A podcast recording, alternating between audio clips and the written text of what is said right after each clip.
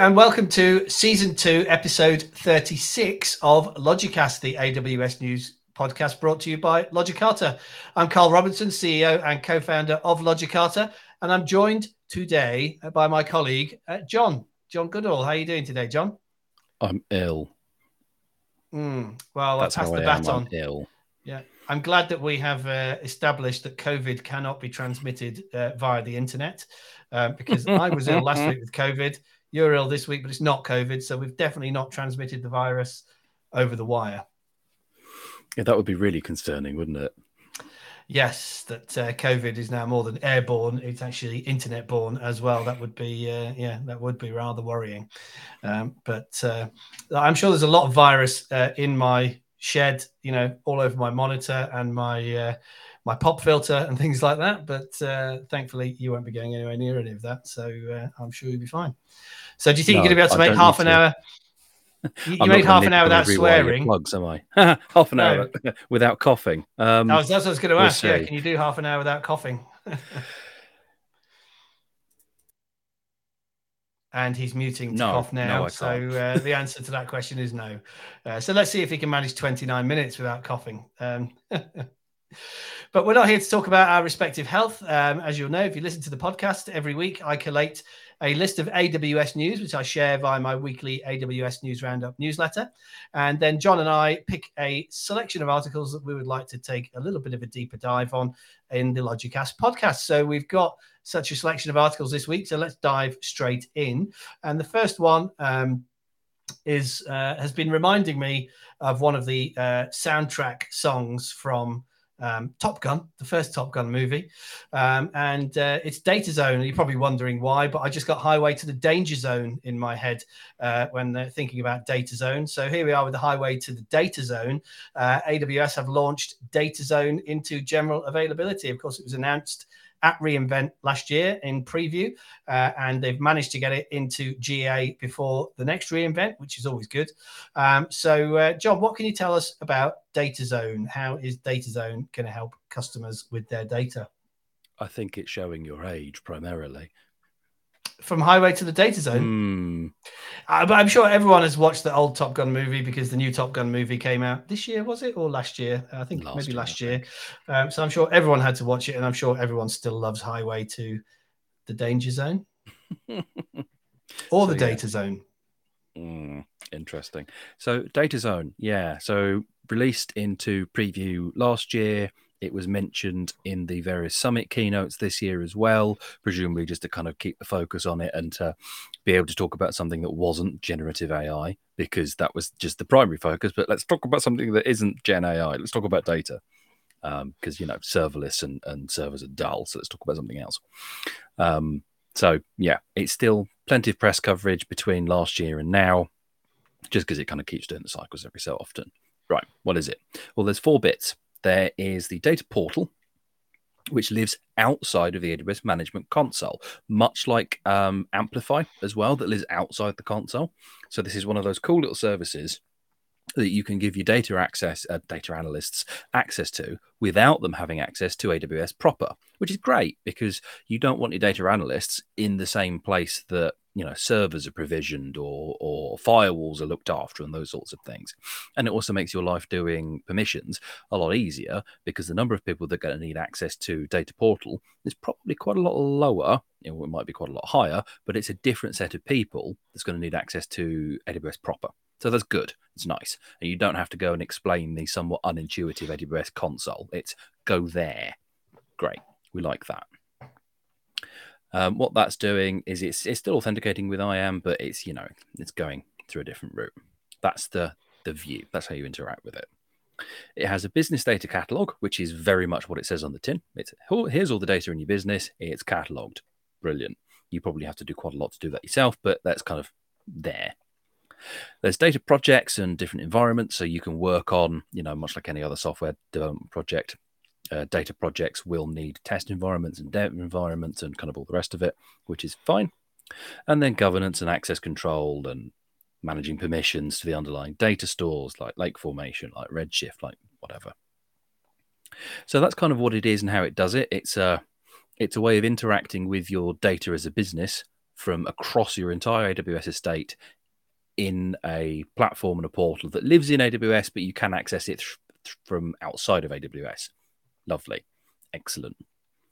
I did think the interface looked quite a lot like the Athena query interface. Um, I've been using that a lot lately, so it's kind of on the brain. You look at it and they've gone, they've taken some design cues from the Athena interface there because, I mean, it's doing fundamentally the same thing. You're writing SQL queries, so it kind of makes sense that they've just used that same interface. Um, but yeah, I mean, I'm not a data guy, so it's just one of those. This is GA, and we should talk about it being GA.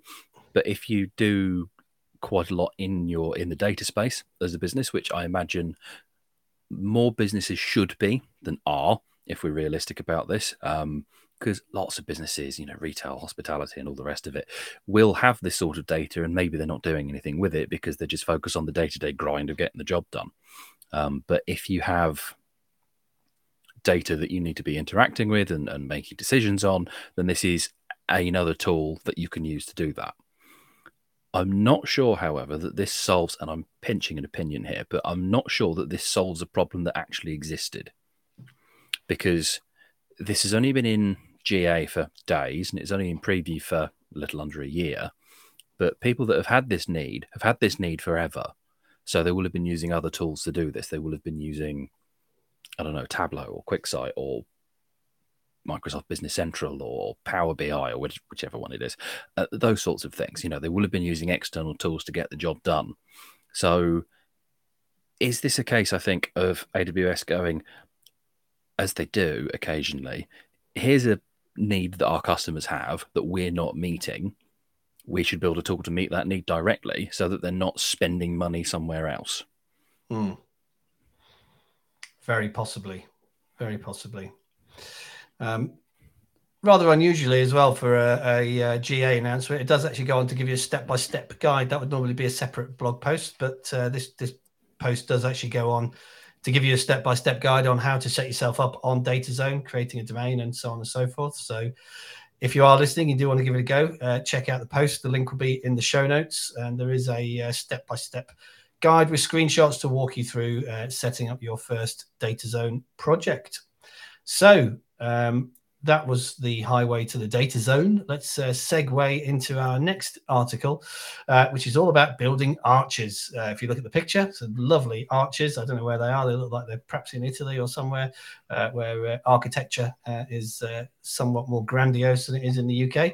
Um, you mean you don't like old Victorian viaducts? Yeah, I knew that that might be a, a, you know a, a debatable point. I guess it depends on one's personal preferences. But what about the aqueduct? Okay, now I'm my age, but there we go. Funnily enough, I think uh, it must be an age-related algorithm on Facebook because uh, I'm seeing lots of pictures of longboats at the moment, and I did see a uh, no, sorry, narrow boats, not longboats, completely different thing. So longboats is, and, is the, uh, the Viking thing. Yes, indeed. No, I'm talking about canal boats basically, and uh, I do get uh, some lovely aqueducts and things like that appearing in my Facebook feed, feed for some reason. I've no idea why, um, but uh, this has got nothing to do with uh, Vikings or canal boats. Uh, this is or arches. In fact, it just happens to have arch in the title, and uh, perhaps uh, the image was selected by generative AI, um, because in this particular article, Arch is just an abbreviation for architecture. So it's an article on the New Stack, um, which is the insider's guide to building a multi-arch, read multi-architecture infrastructure.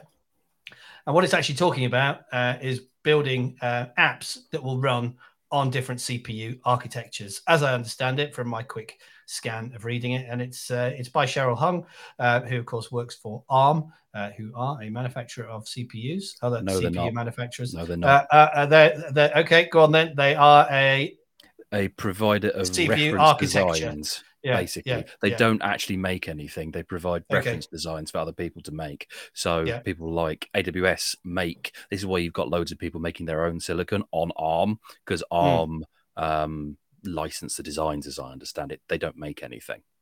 Yeah. Thank you for clarifying that for me. Um, but uh, yeah, tell, tell us a bit more about it then. Anyway, the point was it was about it was the article was by Cheryl Hung, who works for ARM. Um, but it's uh, the article, as I understand it, is about build, building apps that will run on ARM and x86 infrastructure.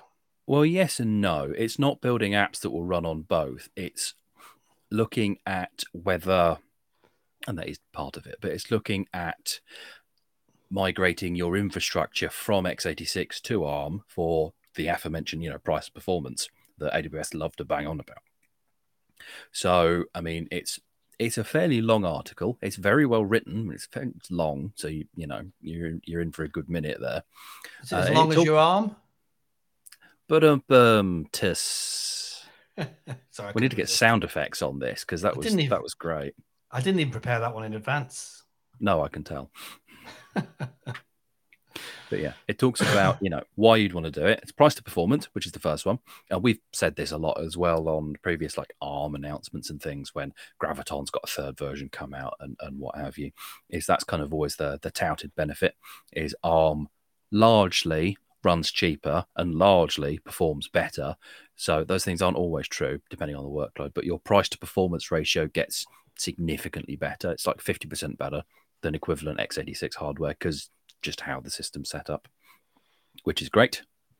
Um, and then it talks about why you'd want to have the option to run on both. So this is the choice, this is flexibility, because um, it's it's very much a meet your customers where they are. Depending on your app, it might not always be appropriate, but meet your customers where they are. Um, and then there's you know how you go about migrating it and and things that you need to consider because it's not just where you're running your app, it's how you're building your app, where you're building your app, and and those sorts of things. And then there's a process. It's you know it's inform and optimize and inform and optimize and go around in that circle. So you inform, you optimize, you operate. You inform, you optimize, you operate, and you go around and around and around and around.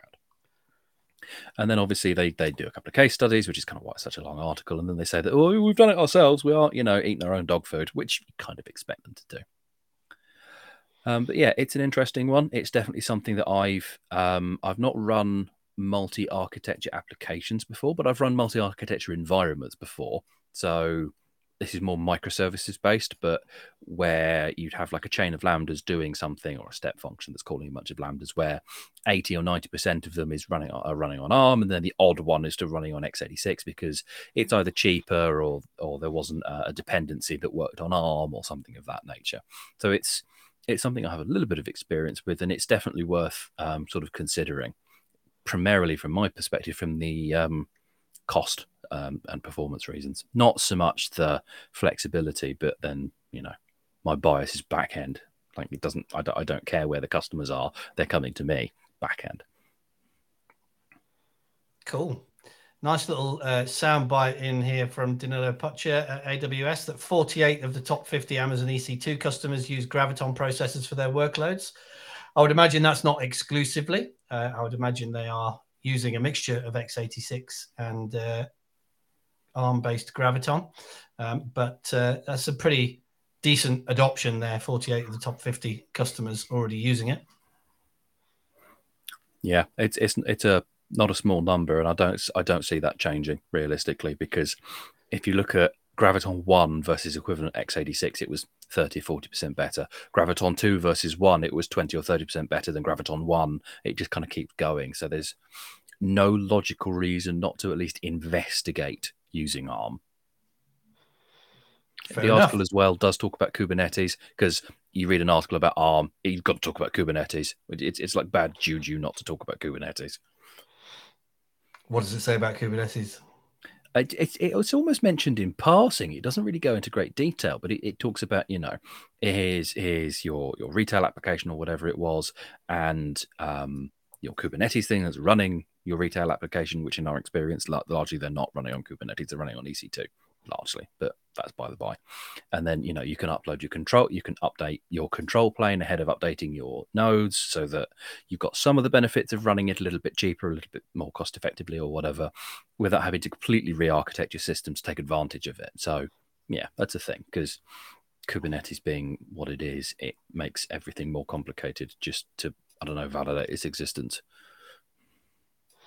And there is a, uh, a wonderful subheading towards the end of the article dog fooding arm on arm, uh, which uh, is obviously about arm eating their own dog food and uh, having migrated most of their own uh, or a lot of their own infrastructure uh, onto arm based CPUs in the cloud. But I just thought it was worth reading that one out. Dog fooding arm on arm.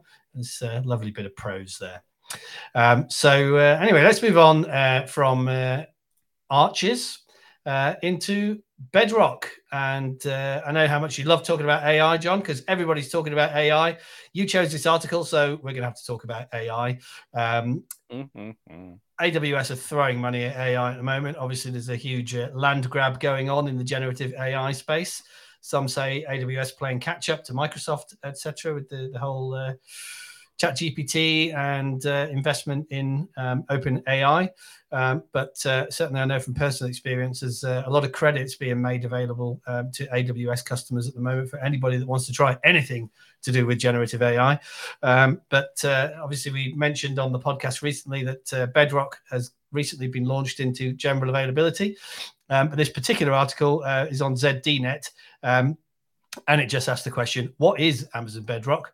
Uh, and offers four ways it can help businesses to use generative ai tools. So let's shed a bit more light on it Jon. What is amazon bedrock I'm just going to take a little bit of exception to your pronunciation there. It's ZDNet because it's an American website. Oh, I thought you were going to say Bedrock. It's, uh, quite difficult to mispronounce Bedrock. Uh, but yeah, uh, I've, never heard it called ZDNet actually, but I suppose that is how Americans would say it. I've just never heard anyone mm-hmm. say it out loud. So um, yeah, but That's we are an international. We're an international podcast, so uh, let's call it ZDNet. I mean, that's very much a problem, right? If you've only ever seen a word written down. Yeah, yeah. How do you know how to pronounce it? Yeah, exactly.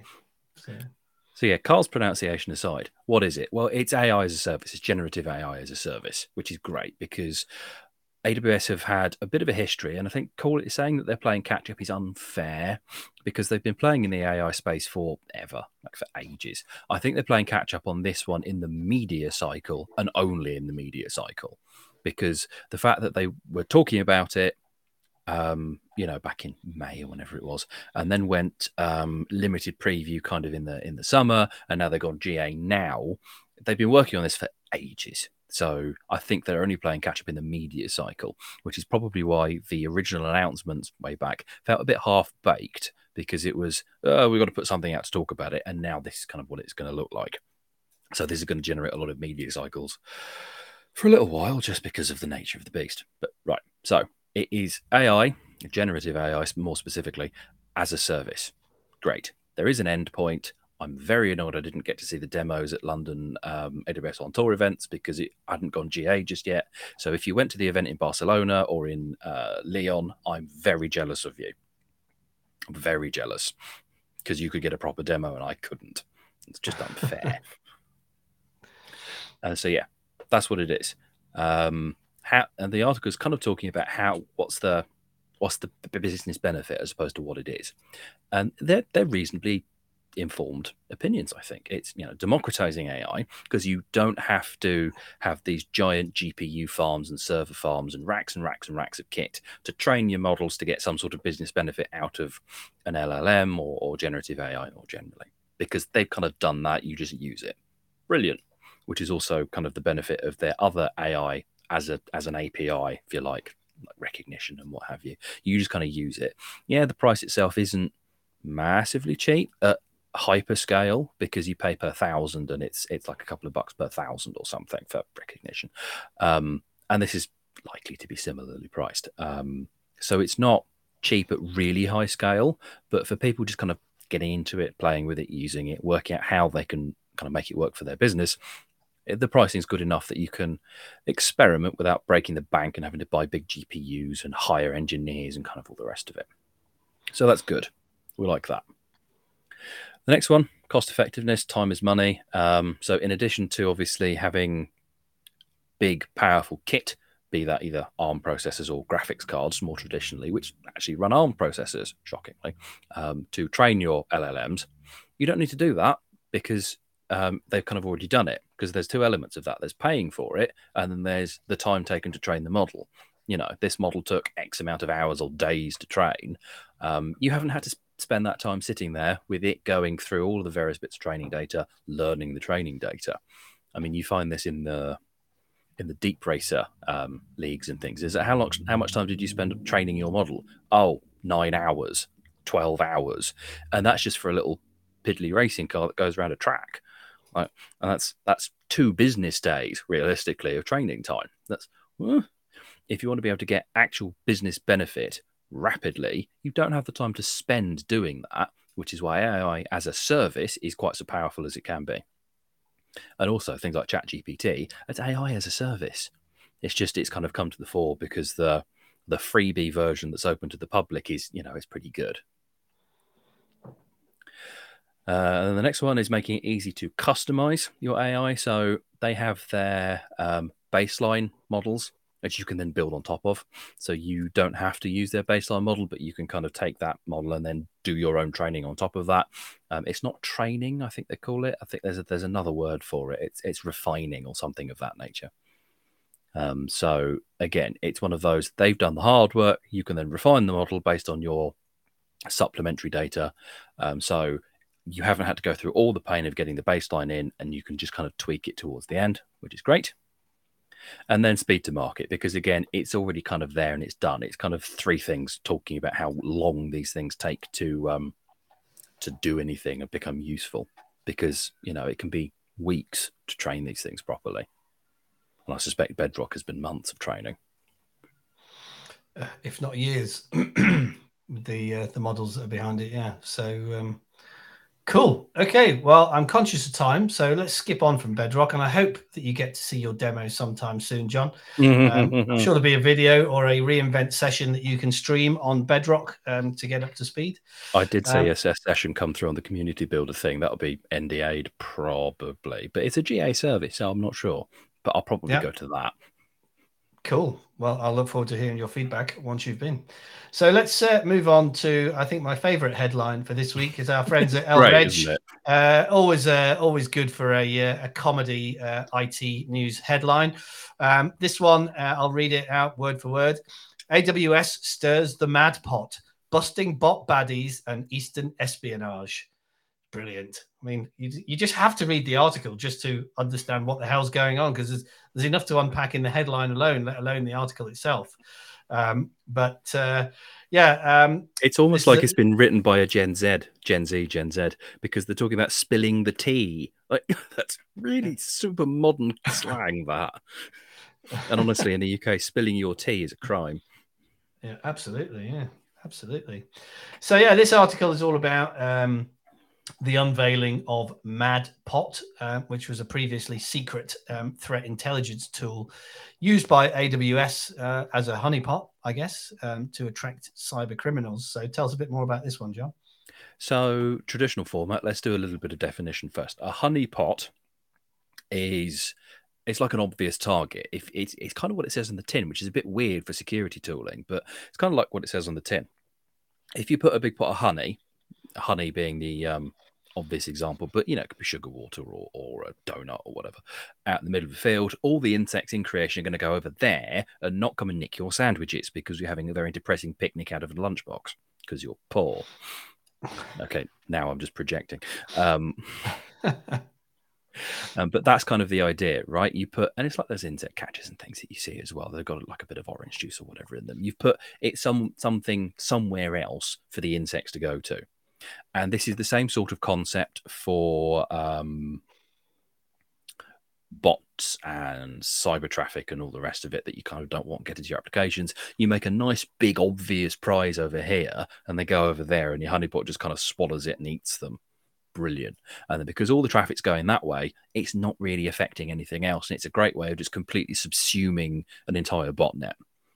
Um, the probably most prominent example that I can think of would have been WannaCry, I want to say. That thing that ripped through the NHS because they're on knackered old versions of Windows. Um, mm. And one security researcher, Malwarebytes, Marcus Hutchins, who also had lots of trouble with the police and the FBI and various other things. Definitely go and look him up because he's he's a very funny guy. Um, and yeah, hell of a story there. But he worked out what was going on with it, and it was calling out to a server, and he just registered a domain, and all the traffic went over there instead. Brilliant. So it just stopped it dead. That's kind of what a honeypot is. It's just a way of of attracting all the traffic over and stopping it dead. We like that.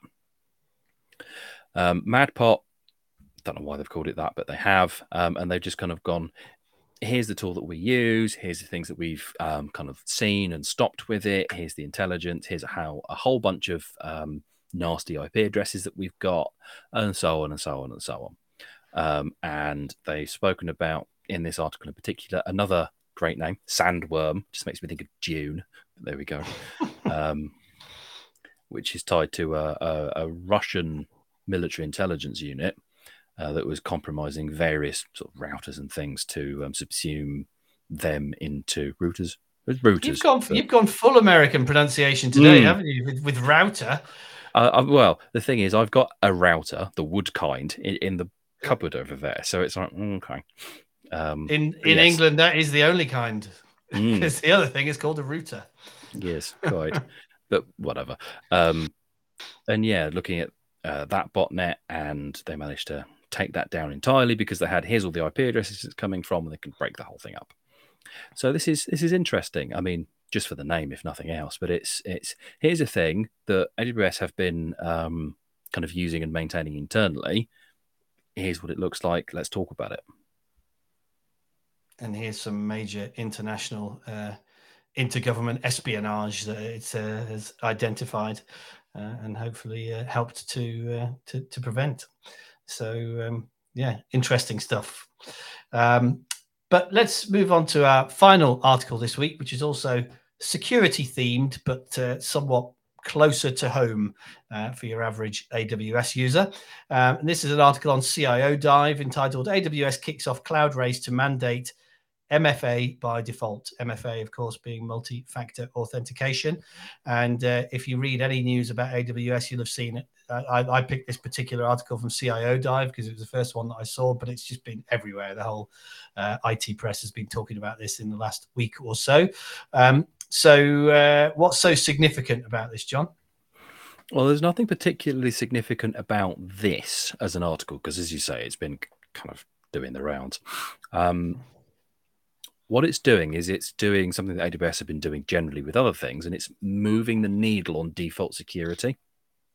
So they've done this before with not MFA, but with like uh, S3 bucket encryption by default and EBS encryption and those kinds of things, where they've just started, excuse me, turning things on by default rather than waiting for the customer to go off and do it because they've moved the needle a little bit.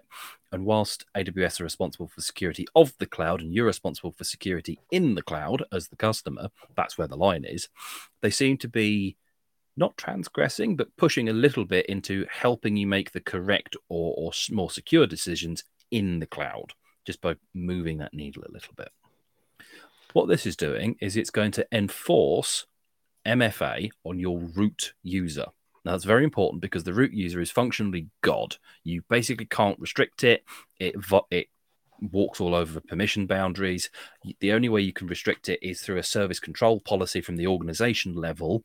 And then, even then, you can't apply SCPs to the management account in an organization. So, there's still one account in your org that you can't restrict at all with the root user. So, yeah, it's it's it's good that they're starting to do this. I mean, you've always been able to do it. You've been able to do it for years and years and years because you create an AWS account, you get a root user, that's the first user, and then what they tell you to do is set MFA on it, lock the credentials away, make IAM users, or these days set up an organization and make IAM IDC users, and then never use root again. The only time you need to use root is for a couple of very specific account level things. I think it's just like the account name and the root email, and that's about it. Like even billing, you don't need root user for. You do need it to turn on, allow other people to look at it because you have, there's a little checkbox that you have to be as root to say let IAM users look at billing. But once you've done that, you basically don't need the root user anymore. Brilliant. So this is just enforcing part of that process. It's an interesting one though and I'm just going to talk to it a little bit because whilst it's best practice to make sure that you do have MFA enabled, certainly within your the majority of your organization, I would argue that it's best practice to set an SCP to deny the root user from being used. Can't do that in every account, but where you can, MFA should be pointless because you shouldn't be able to use it. Fair enough. But I guess it's one less best practice check we need to worry about because it's often one of the first things that gets flagged up, isn't it? No MFA mm. on the root user account. Um, so uh, yeah, the yeah, only but... concern I've got with this, and it's it's more of a logistical problem than a concern, I suppose, is when you create an account through AWS organizations, it has a root user because every account has to, but that root user doesn't have a password by default. You have to go and reset the password and then log in and then set MFA and secure the creds away. If you're looking at an organization the size of which like your oil and gas or your banks or whatever will be using, that's tens of thousands of accounts that are going to have to be dealt with by default, where previously you could have just set an SCP and ignored it. Hmm. What you mean they're going to have to go through and set up MFA on every single one mm. of those? Yeah. It depends yeah. on the view that the security team took, whether they go, we will comply with CIS benchmarks, or whether they go, that check's a little bit silly because we've just blocked the user from being used entirely. Mm. Yeah, interesting one. I hadn't thought that. Uh, mm. Could uh, could create a bit of work for people who've ignored that particular best practice check. Um, so uh, yeah, let's see if we find anyone in that position. Um, but that uh, unfortunately brings us to the end of our time for this week. So uh, thank you as always. I got it in there, Jon, uh, for your your insights. It's been so um, long; it stopped being funny now. I, I, actually keep hearing the word "as always" on pretty much every other radio show and podcast that I that I listen to. I just kind of, I'm I'm conscious of it. I try not to say it, but I'm just hearing it everywhere, and I kind of think, well, if everyone else says it, then it's okay for me to say it. So. Was that a presence bias? I think. Yeah, exactly. Yeah. Um, so uh, anyway, that does bring us to the end of season two, episode thirty-six of Logicast. Uh, why is there a thumbs up appearing on that. your? I don't know.